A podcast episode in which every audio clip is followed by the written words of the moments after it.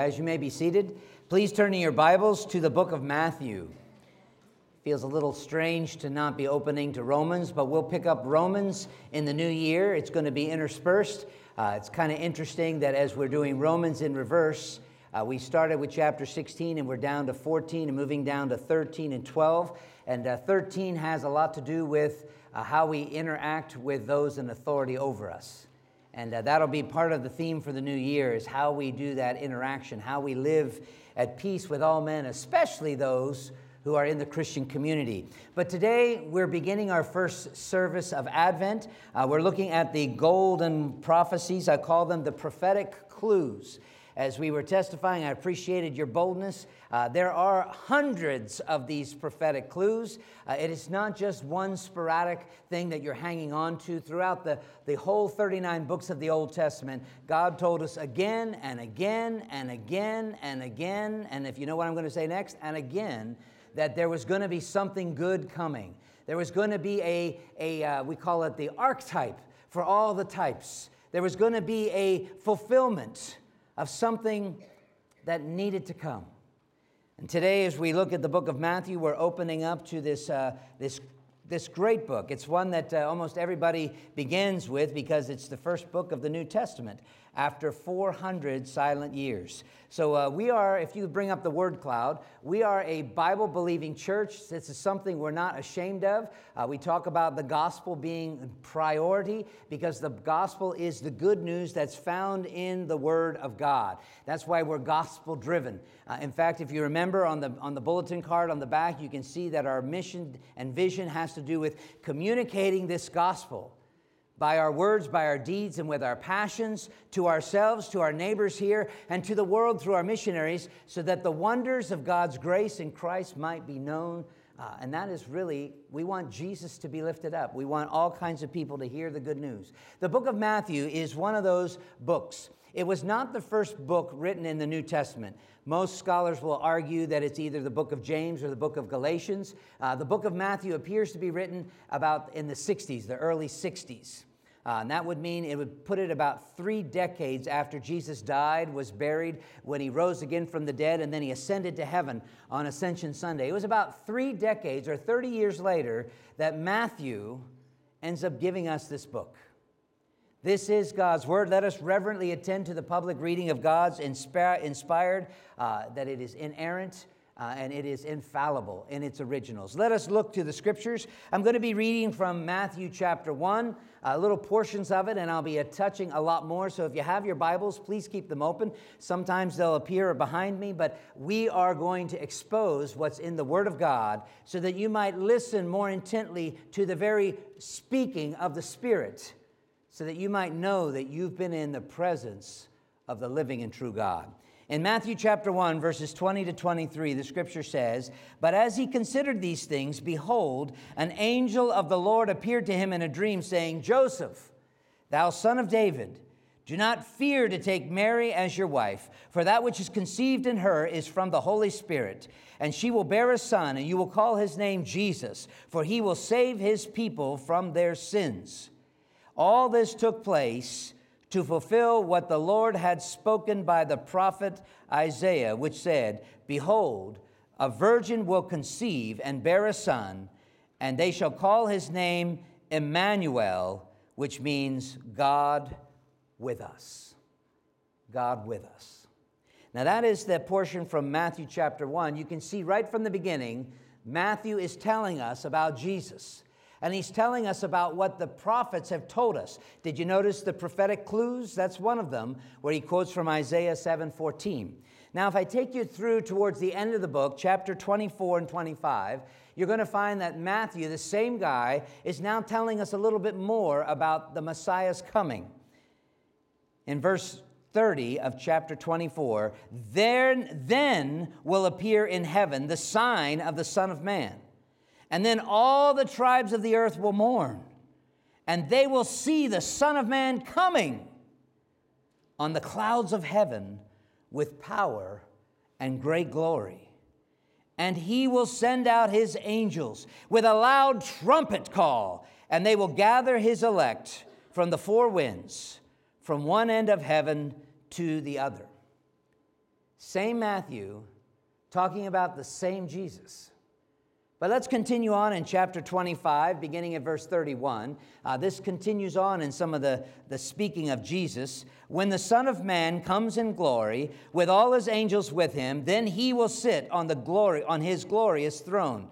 And before him will be gathered all the nations, and he will separate people one from another, as a shepherd separates the sheep from the goats. And he will place the sheep on his right and the goats on his left. And the king will say to those on his right, Come, you who are blessed by my Father, inherit the kingdom prepared for you from the foundation of the world.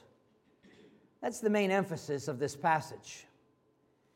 Come, you who are blessed by the Father, by my Father, and come and inherit this kingdom that is prepared for you. Matthew tells us an awful lot. Let me finish up that text because some people didn't quite understand it, and maybe you didn't either. But he goes on to say, For when I was hungry, you gave me food. This is Jesus speaking. When I was thirsty, you gave me drink. When I was a stranger, you welcomed me. He says, I was naked and you clothed me. I was sick and you visited me. I was in prison and you came to me. Wow. Jesus is looking at his disciples and he says, This is what you've done.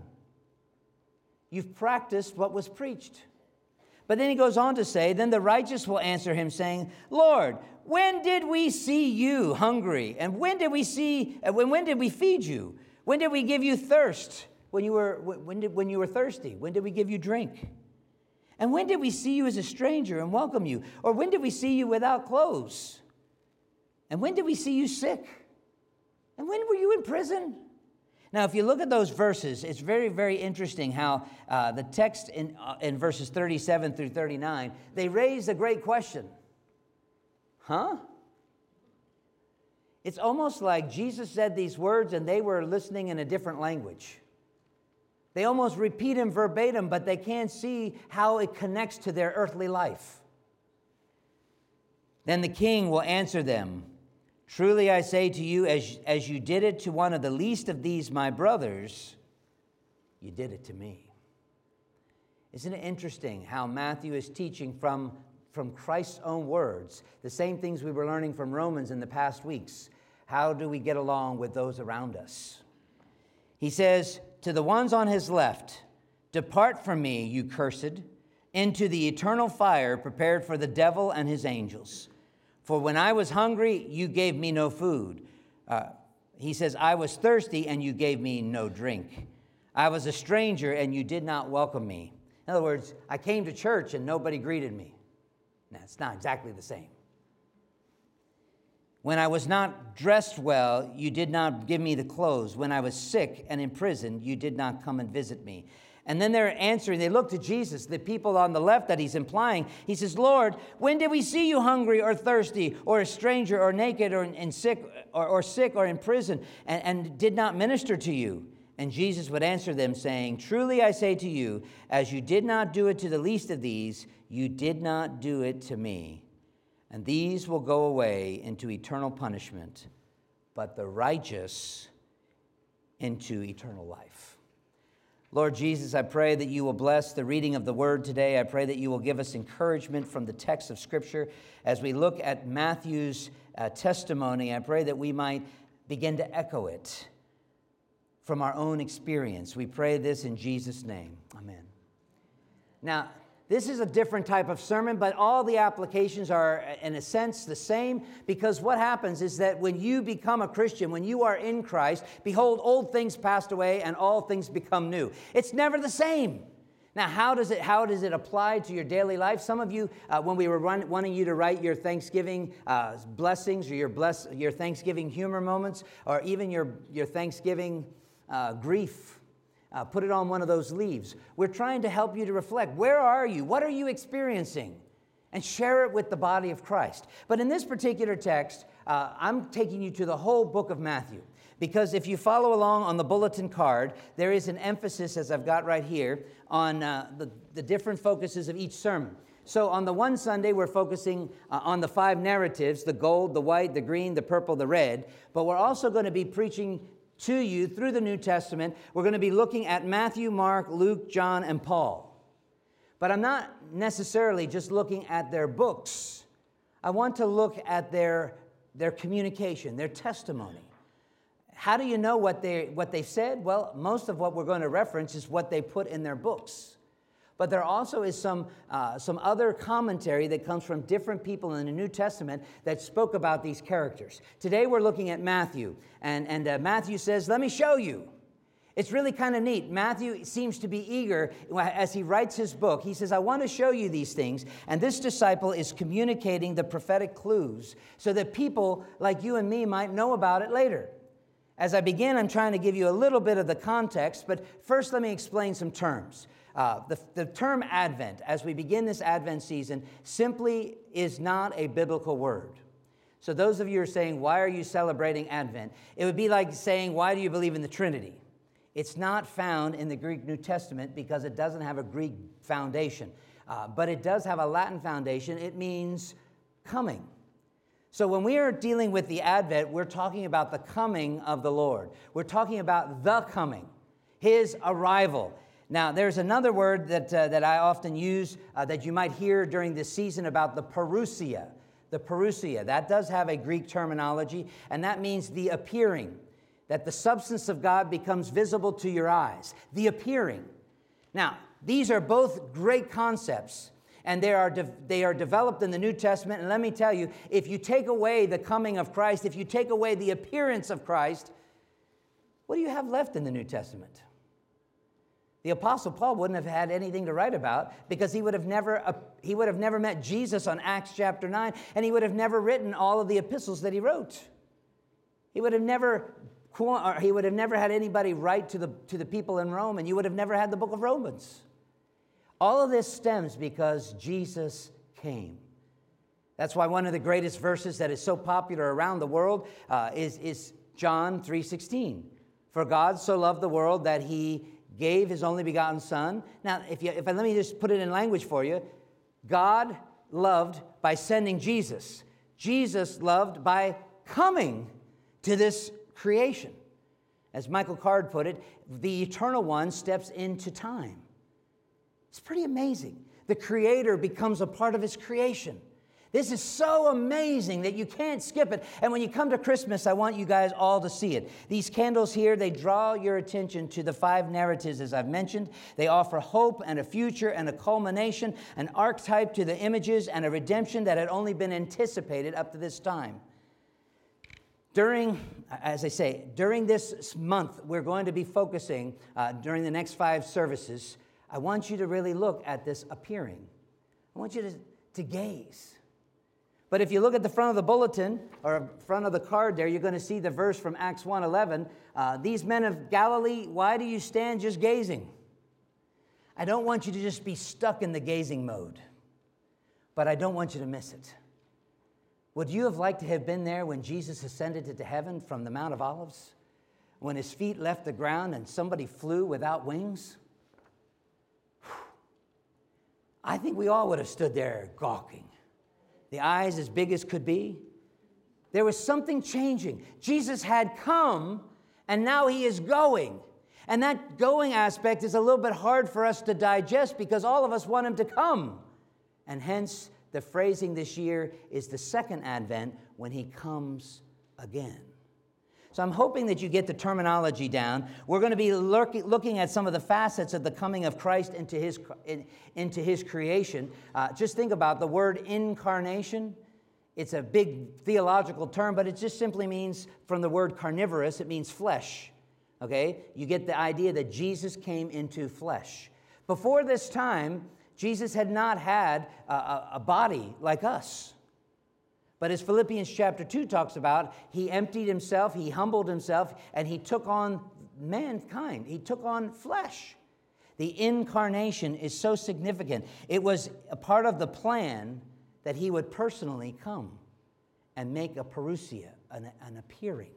Okay? Now, the other part is that um, I wanted to be able to tell you that if you had been alive during, uh, let's say, 100 years before Jesus came, you know, that would be AD 4, back it up 100 years, maybe AD uh, 104.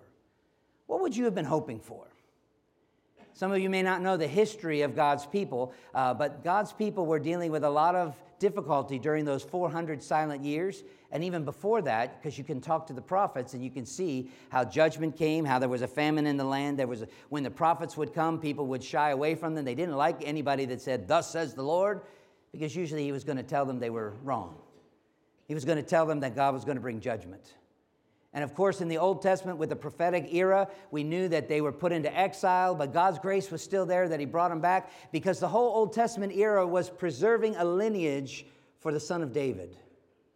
The New Testament is a little bit different twist because the son of David has come. So we were waiting and anticipating for him to come. Now he's come, and things are different. But if you're following along with me, 100 years before Christ came, hmm, you were hoping for something to change.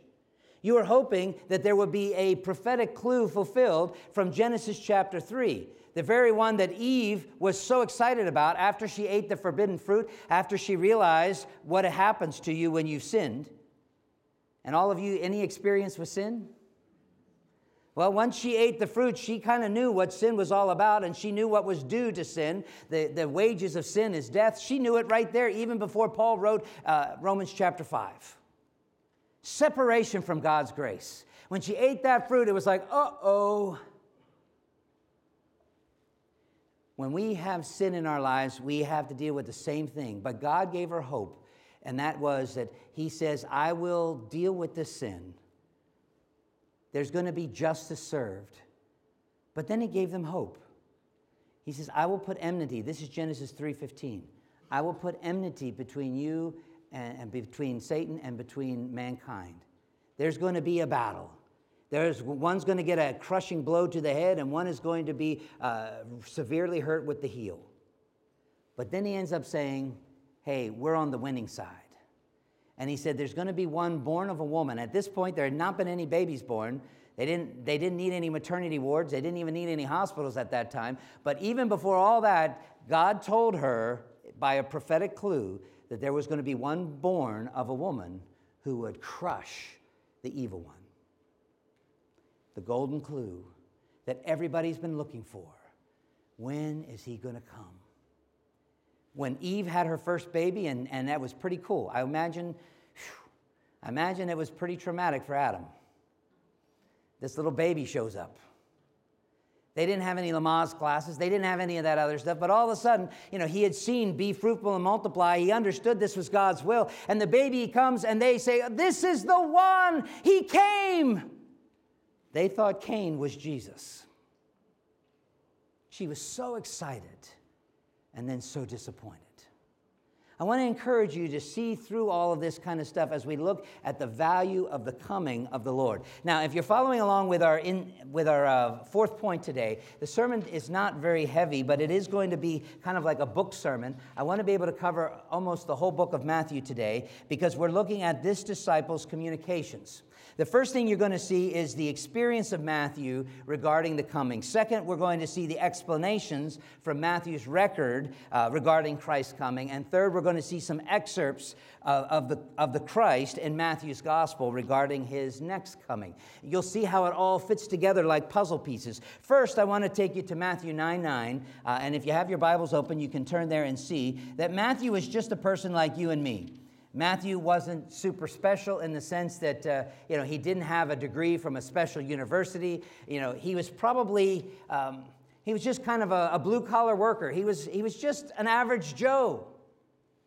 In, in Acts chapter 9, or excuse me, in, in Matthew chapter 9, beginning in verse 9, as Jesus passed on from there, he saw a man named Matthew sitting at the tax booth, and he said to him, Follow me. And Matthew rose and followed him. It's kind of cool. This is Matthew telling us the story of Matthew. This is Matthew's experience. Now, if you go to the book of Luke or go to the book of Mark, you're going to find that they don't call him Matthew there, they call him Levi. And they do say that he was out there collecting taxes. And so there's a couple of things that you want to get uh, by way of, of his experience uh, that this was pretty significant. but I want you to be able to, to, to see the bigger picture. I, try, I already began to paint it for you. First, we are introduced to, to Matthew uh, when, when Matthew was, was a young guy. Jesus is about 30 years of age because in Matthew 9, we find that Jesus has started his ministry. Matthew ends up being called by him when he's up in Capernaum, uh, and he's probably up there because John the Baptizer has just been put in jail and he's going to be beheaded soon. Now, when you realize that he's up there in the Capernaum area, which is by the Sea of Galilee, you know, this is not where the highfalutin hoi polloi hang out. This is where the average, the average person that lived in that region, you know, they, they were, I want to call them simple folk. This is where Levi meets Jesus.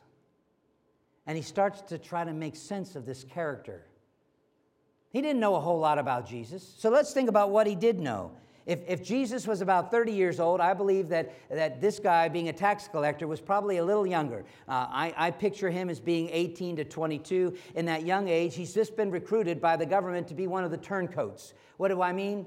Listen, this is during the time when the Romans were in authority. And, and if you wanted to have a secure government job, you went and worked as a tax collector. Because where did the taxes go? They went to Rome.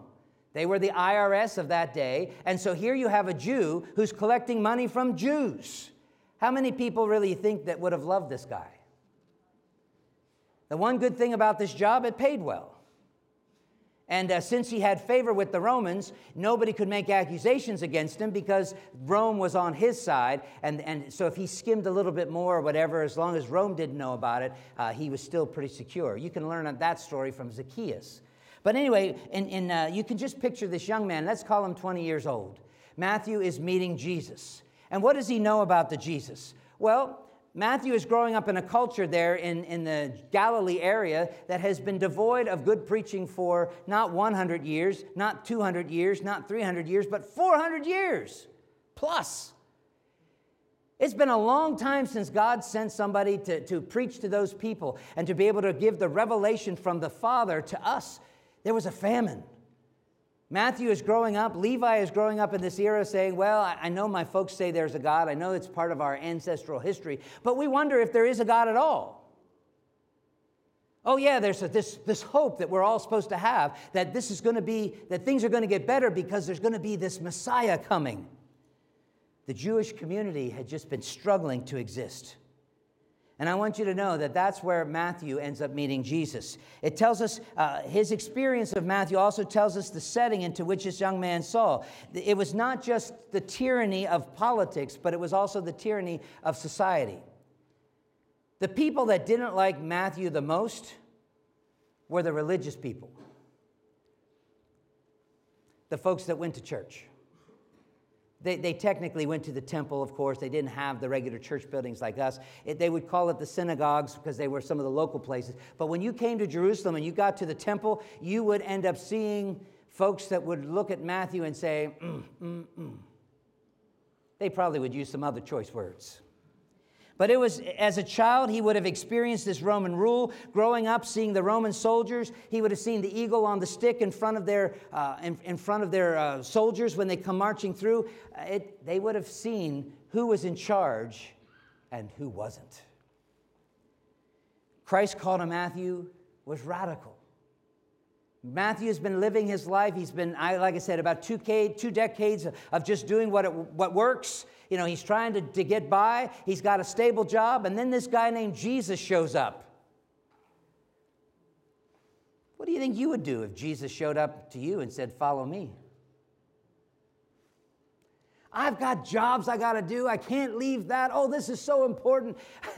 when you meet Jesus, you realize what important really is. And this is why when we, when we see the experience of Matthew, it is kind of encouraging to us. He ends up becoming the author of this gospel. His name is known by almost everybody that's familiar with the Bible, being the first book of the New Testament. Uh, it is one of the gospels that is one of the longest. Some of the quotes in there are known only by Matthew, and then we don't even know them from other people. We really value Matthew, and yet he was just one of the disciples. It's kind of interesting that one other thing you see about Matthew is that Matthew looks at things a little different from some of the other authors of the New Testament. being that he was a Jew, being that he was familiar with a little bit of the Jewish heritage, with the hope that one day somebody would come that would deliver them from the, from the uh, tyranny of, of whatever their taskmaster was of the day, he was familiar with some things in the Old Testament. How do I know this?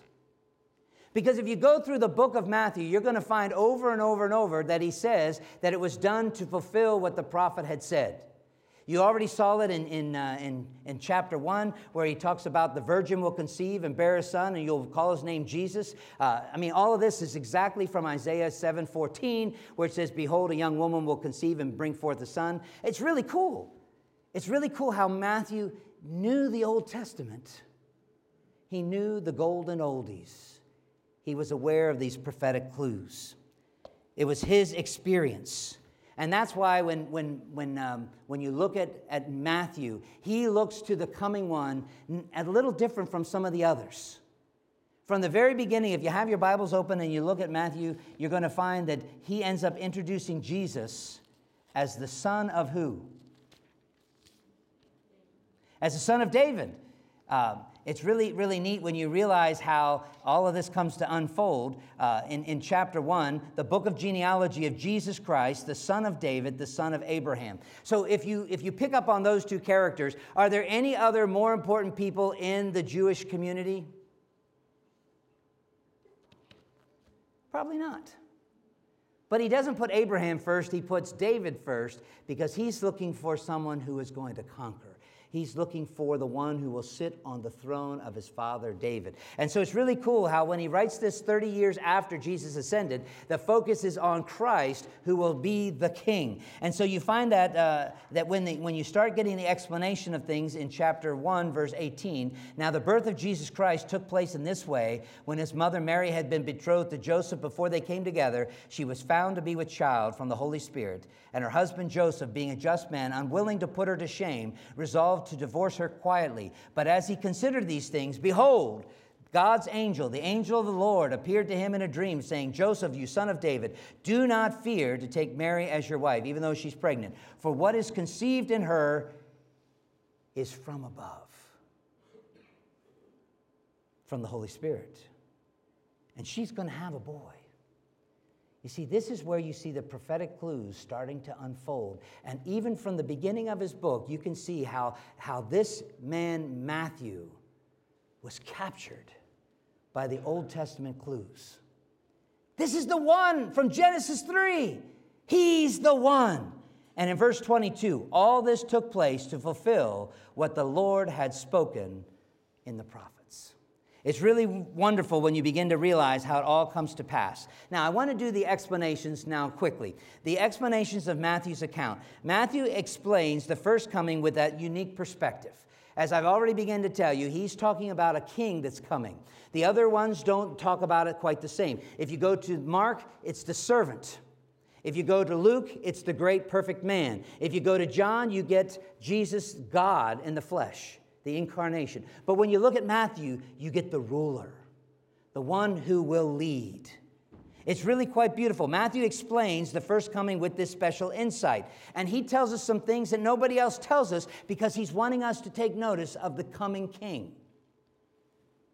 Joseph's role. Nobody else knows about Joseph. Did any of you know about Joseph's attitude? Did you know that Joseph was a righteous man? Did you know that Joseph wanted to have a divorce? Well, the only way you know about that is because Matthew reveals it by way of the working of the Holy Spirit in him. He tells us these little insights. Why is Joseph even significant? Because when you understand the lineage, you're going to find out that Joseph is where the authority comes from. And so when you, when you read Matthew chapter 1, you see that, that uh, the explanation of, of the authority and verse 17 of chapter 1. So all the generations from Abraham to David were 14 generations. And from David to the deportation to Babylon were 14 generations. And from the deportation to Babylon to Christ, 14 generations. The whole point that he's trying to say is hey, this guy is a descendant of David, who was a descendant of Abraham. That means he's a Jew, but he's going to be the one that sits on the throne of his father David. All of this is explained by Matthew, the insignificant one. He knew about the coming, and he explains it for us in the 28 chapters that we get. Uh, he explains the Magi's role. We only know about the wise men, the wise because, uh, because Matthew tells us.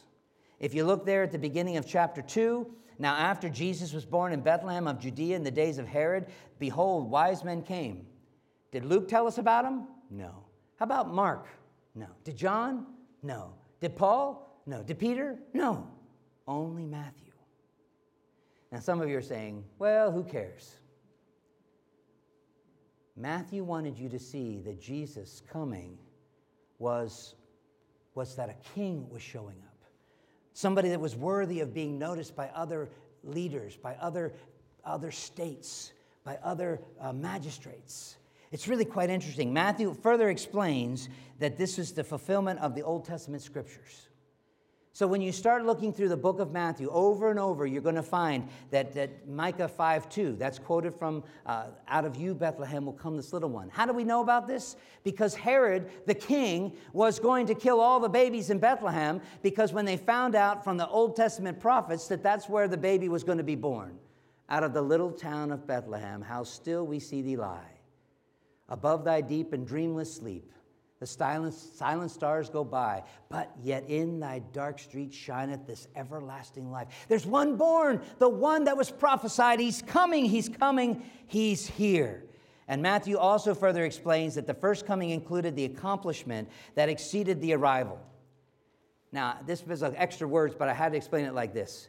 Most of us think about the coming when somebody arrives. If you could have been at our house right before Thanksgiving, uh, Tracy and I stayed up past midnight.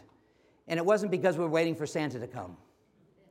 Okay, if you know the storyline, we got kids coming from Georgia. We got kids coming from, uh, uh, from, from where? From Pittsburgh. We got kids coming from, where else? Lynchburg. Do we have any other kids coming? Okay, from Milford. Yeah, we got them all over the place coming. But I can tell you the reason we stayed up is because the journey for some of them kept them up into the night, coming in at 1 o'clock, coming in at, at uh, 12.30, whatever the case. We were waiting for the arrival, and it was all about the arrival. Because once the arrival comes, then we go to bed. we all prayed that it would be a safe drive so we could go to bed. Okay? Now, if you think about what I'm trying to say, is most people get caught up with the coming idea that, that the arrival is all there is. But Matthew goes on to tell us without a doubt that it is not about an event, an arrival, it is about an era, it is about the whole life of Christ. The Messiah coming was not just that he showed up in Bethlehem, but that he showed up to do what he came to do. And the book of Matthew fills in a lot of the details for us the first coming of Christ, the Messiah, the King. Whew. Now that's, that's cool. That, that's how he explains it. The last point I want to just highlight as, we, as we're looking at the golden candle that talks about all the prophecies. Well, Matthew does something that the other guys don't do very well.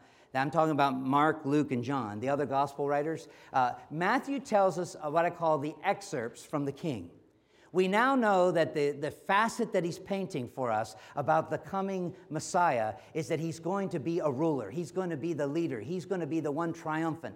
And so then he tells us by giving us the words of the triumphant one, the very speeches. Now, if you were to turn on your uh, documentary, normally you're going to have somebody give you the history of the person, but they're also going to give you quotes from the person. They're going to give you, in today's vernacular, they'll give you a TV interview where this person said this or he said that. And especially if they don't like you, they'll try to get you when you said this and you said this in contradiction. Okay, but what Matthew does is that he gives us speeches that the king, the one who came, gave over his lifetime. Now, for all of you that are following along, Jesus has been in relative obscurity for the first 30 years of his life at the age of 30, he, gets, he meets John the Baptizer, and I believe he's ordained to the priestly ministry. And he is going to now offer up himself, the Lamb of God, because he's the only one worthy. He's, of, uh, he's in the lineage of, of Melchizedek. He's, he's a priest after that order. And so he's going to offer up himself. That was going to happen on the, on, the, uh, on the true Yom Kippur on the Day of Atonement, the best Good Friday, the day of the Passover in Jerusalem. Jesus was going to do all of that, and he had three years of ministry to try to get the good news out During those three years, he was going to make known the tidings of great joy to all kinds of people, but he did it in a veiled way. If he would have told you everything, then he wouldn't have accomplished why he came. You see, the reason why Matthew tells us that he is the king is because he conquered an enemy that no earthly king could conquer. What enemy was that? The enemy of death. And so when you realize that he becomes King of Kings and Lord of Lords because he rose from the grave, because he had conquered death, death could not hold its prey. Jesus, my Lord. He's the ruler that can even take care of that. And we already knew that because in John chapter 11, we knew that Jesus is the resurrection and the life. But Matthew is telling us he's the king. He's the king even over death. And that's why you see his words even on the, on the cross where it's over his head King of the Jews. Jesus says it's paid in full. Matthew records all of these words for us. Now, I just want to highlight just a couple of them for you. Uh, if, you if you know about Jesus, he began in Matthew chapter 3, verse 2. His first speech Repent, for the kingdom of God is at hand, it's near. When I was talking about this sermon to somebody else that uh, hadn't heard anything much yet here, they were like, So what? Why are you talking about the second coming? Are you getting it confused with the first coming? And I'm, what I'm trying to help you guys to see is that if you don't see the package deal, then you're going to miss it when you're coming into Christmas this year. If Christmas is only that God gave a gift from heaven and he was put in a manger, you know, that's great. But you realize that it's not just that event, it's the era. It is the whole package deal that says this Jesus who came is also going to come again. And how do I know that? Because King Jesus told us he's coming again. There was a certain thing that had to be taken care of, and then he was going to show up a second time. So if you look at our text here, some of the quotes, uh, that the kingdom of God is near. And then if you go on a few of the other passages, he, t- he tells you that the kingdom, uh, in, in Matthew 6, verse 10, he says, Your kingdom come, your will be done on earth as it is in heaven. Do you know about that verse? Jesus was teaching us about the kingdom. When you pray, you pray that God's kingdom is going to manifest itself, that the king is going to take his rightful place. If you go on to the end of that chapter in the Sermon on the Mount, he says, Seek ye first the kingdom of God and his righteousness, and all these other things will be taken care of. That's your food, your drink, your raiment, your clothing, all that kind of, your shelter. God takes care of you if you're his. Do you see being a part of the family of God? Now, when you look a little bit further, uh, he says in, in, Matthew 7 Not everyone who says to me, Lord, Lord, not everybody that parrots these words is going to enter the kingdom of heaven, only the ones who actually have the evidences of it, the ones who do the will of my Father who is in heaven. Now, I can take you to quite a few other places, uh, but Jesus uh, is, is saying this statement again in Matthew 10 again. He says, I proclaimed it to you again, the kingdom of heaven is near, it is at hand. And then he, he says about John the Baptizer. I can take you all the way through, but I want to now jump to the end. Jesus is about ready to go to the cross. Remember, from the very beginning, the angel told Josh, uh, Joseph that you're going to name him Yeshua. You're going to name him Jesus. You're going to name him basically the New Testament word for Joshua. You're going to name him this. Why? Because he will do what? Save his people from their sin. That's why it's not just an event. It's not just the birth where the angel said, Glory to God in the highest and on earth, peace, goodwill towards men. It wasn't just that Jesus showed up, it was that Jesus was going to conquer.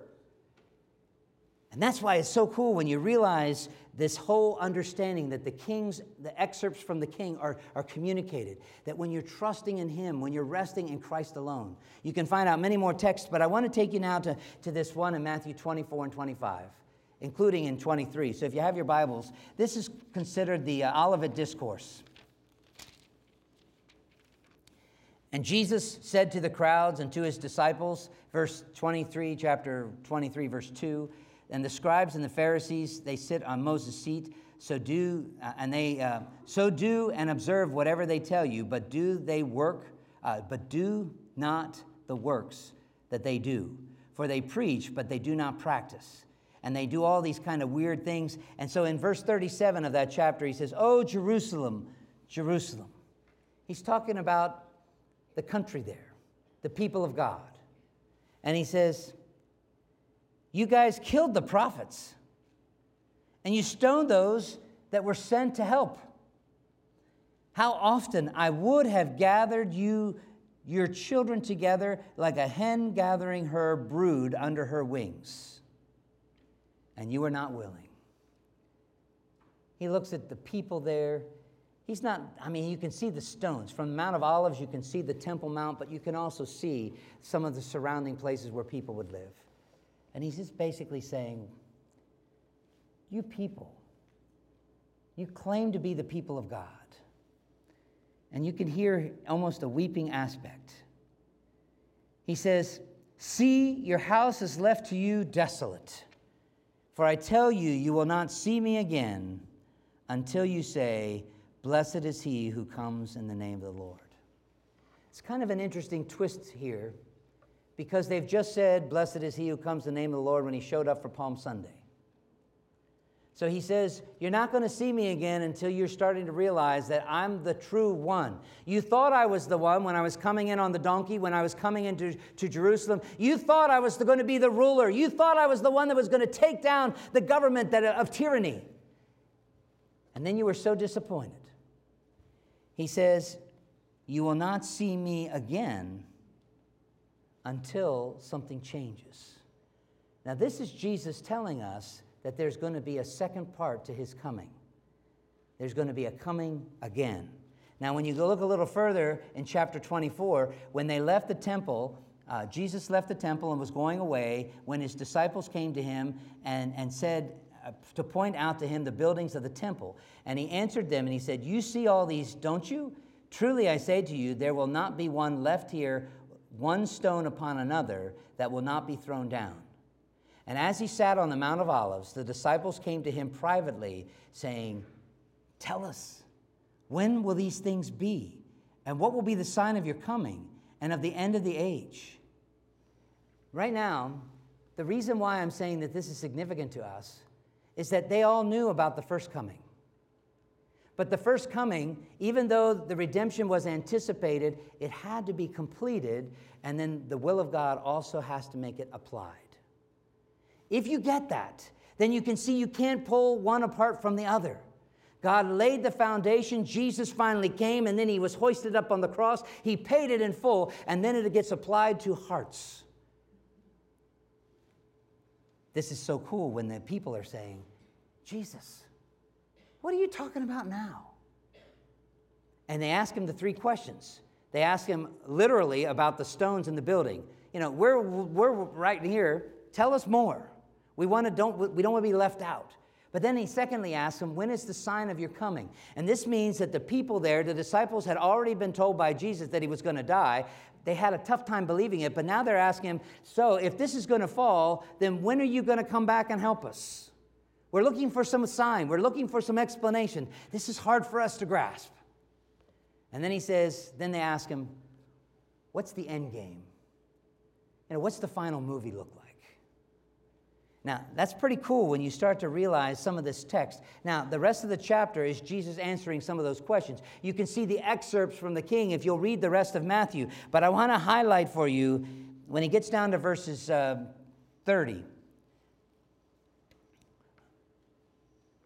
Uh, actually, it's there in verses, uh, uh, I'll start there in verse 20, or verse 15. When you see the abomination of desolation spoken of by the prophet Daniel standing in the holy place, and let the reader understand, then let those who are in Judea flee to the mountains. These are excerpts exactly from Christ.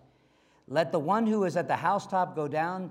Uh, he says, Let the one on the housetop not go down to take his take what's in his house. And let not the one who is in the field go back to get his coat.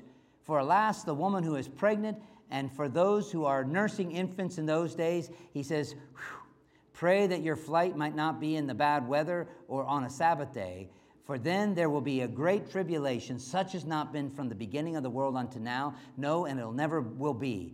And if those days wouldn't be cut short, no human being would be saved. For the sake of the elect, those days will be cut short. Now, what I'm trying to get at is I'm hoping your interest is piqued about the second coming. Jesus was drawing the disciples' attention to not just what he was going to do at the cross, but to what, the, what was going to happen at the cross was going to be applied to them for their future and also for ours. He says something great is going to happen. Things are not going to just be magically fixed just because there's going to be salvation. But my agenda is going to take place. And that's why, if you go down to our uh, text that we had in verses 30 and 31, He's, after the fig tree message, then he ends, or right before the fig tree, he says, Then will appear in heaven the sign of the Son of Man, and all the tribes of the earth will mourn, and they will see the Son of Man coming in the clouds with power and great glory. That's awesome. And verse 31 And he will send out his angels with the loud trumpet call, and they will gather his elect from the four winds, from one end of heaven to the other. If you look at the picture that's in front of you, I hope you'll see it every one of the days you come to, to church during the Advent season. The trumpet blast is going to take place. What's going to happen when the trumpet blast takes place? That's not a trick question. Do you have your Bible in front of you? Do you have the verse behind me? The loud trumpet's going to call, uh, the loud trumpet is going to happen. And then what happens next? Just read it with me if you will. He says, And they will gather his elect from the four winds, from one end of heaven to the other. That's what's going to happen. Did you have to get your favorite author and get your book off your shelf to be able to figure out how prophecy is going to work? I want you to know you got to first go to the primary source, and that's why we look at the words of Jesus. Amen. These golden prophecies, they're golden clues. I'm going to make the application here. Uh, today, I'm not trying to resolve everything about premillennial, postmillennial, or amillennial. I'm not trying to do that.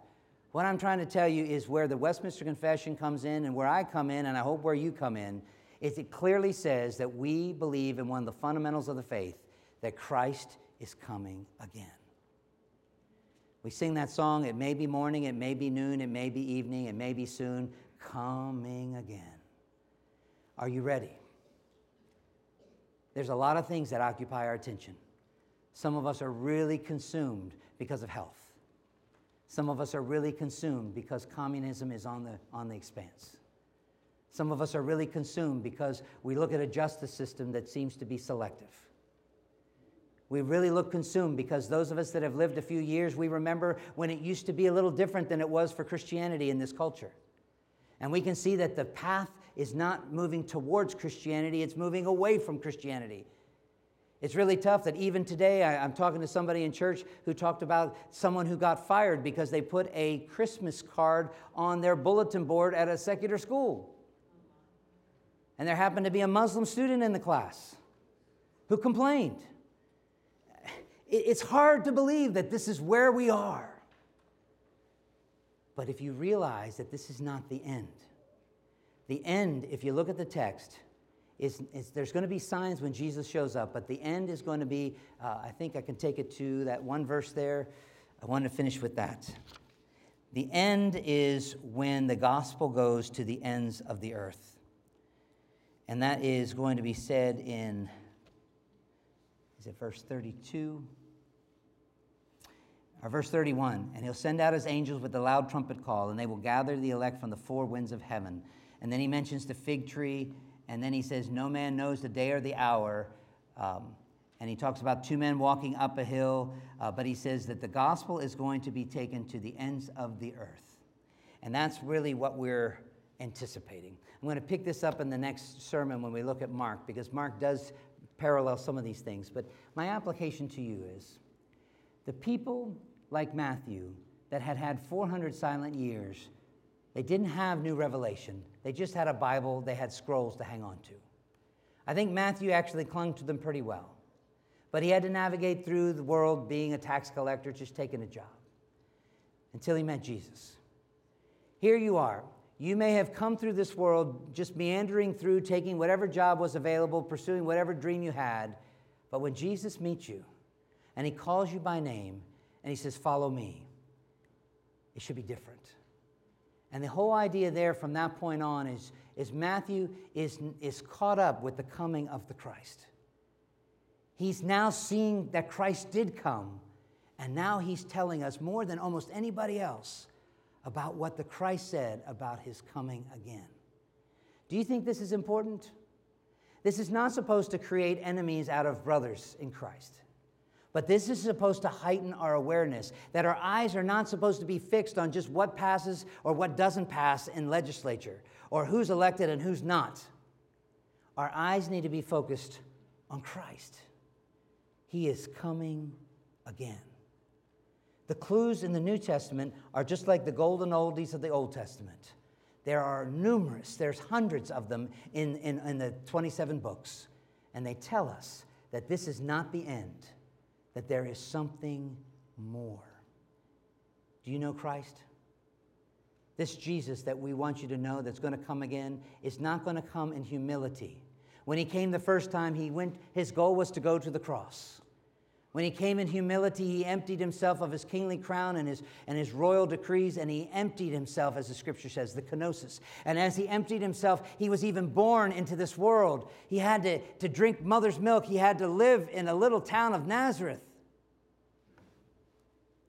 He had to be birthed not in a hospital, but in a little town, probably in, in a stable right out there, probably in a cave outside of Bethlehem.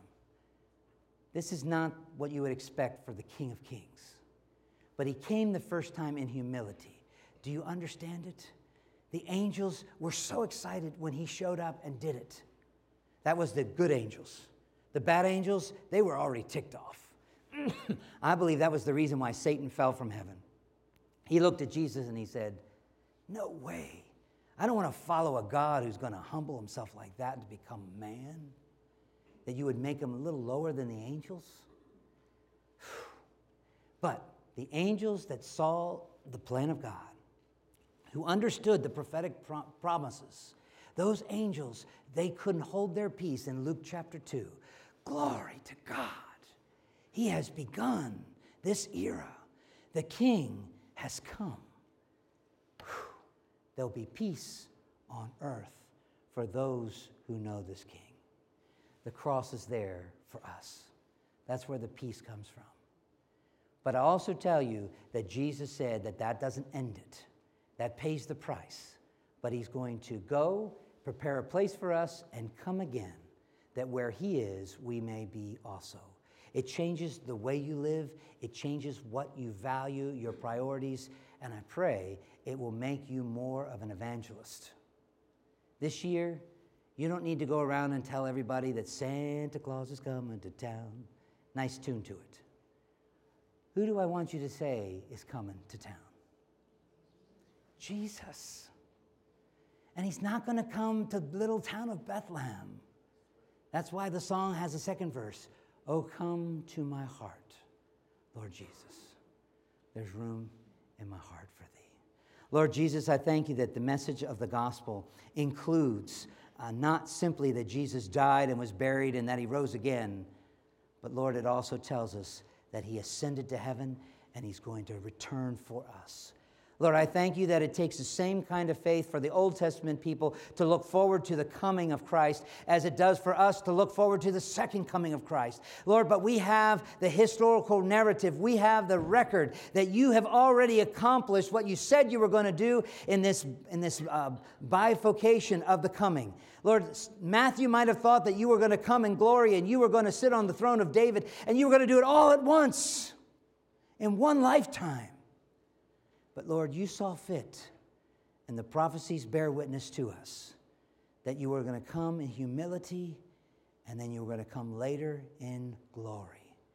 Lord, when that day comes, when the trumpet sounds, I pray that we may not. Uh, that we wouldn't, we wouldn't be distracted. There's several illustrations that Matthew gave about the virgins who were prepared, and there was the fig tree that bore fruit. There's lots of things that challenge us to be ready. But the being ready is because we value what's coming next time with you. Lord, I pray that as we go through this Advent season, that our hearts will be strangely warmed. That when we come to church, we'll spend time in your presence and be more focused on that than whatever presents we're going to receive or give. And Lord, I also pray that you might give us eyes of faith to see what's on the horizon, the anticipation of something even better when the tear ducts in our bodies are going to not be replaced because we'll get a new heavenly body. For to be with the Lord is to have the days of tribulation and trouble behind us. Lord, I thank you today that you answer prayers and that you've seen us through difficulties. But I thank you even more that you've promised to take us away from the difficulties in your glorious return. Even so, Lord, let me join with John in saying, Come quickly.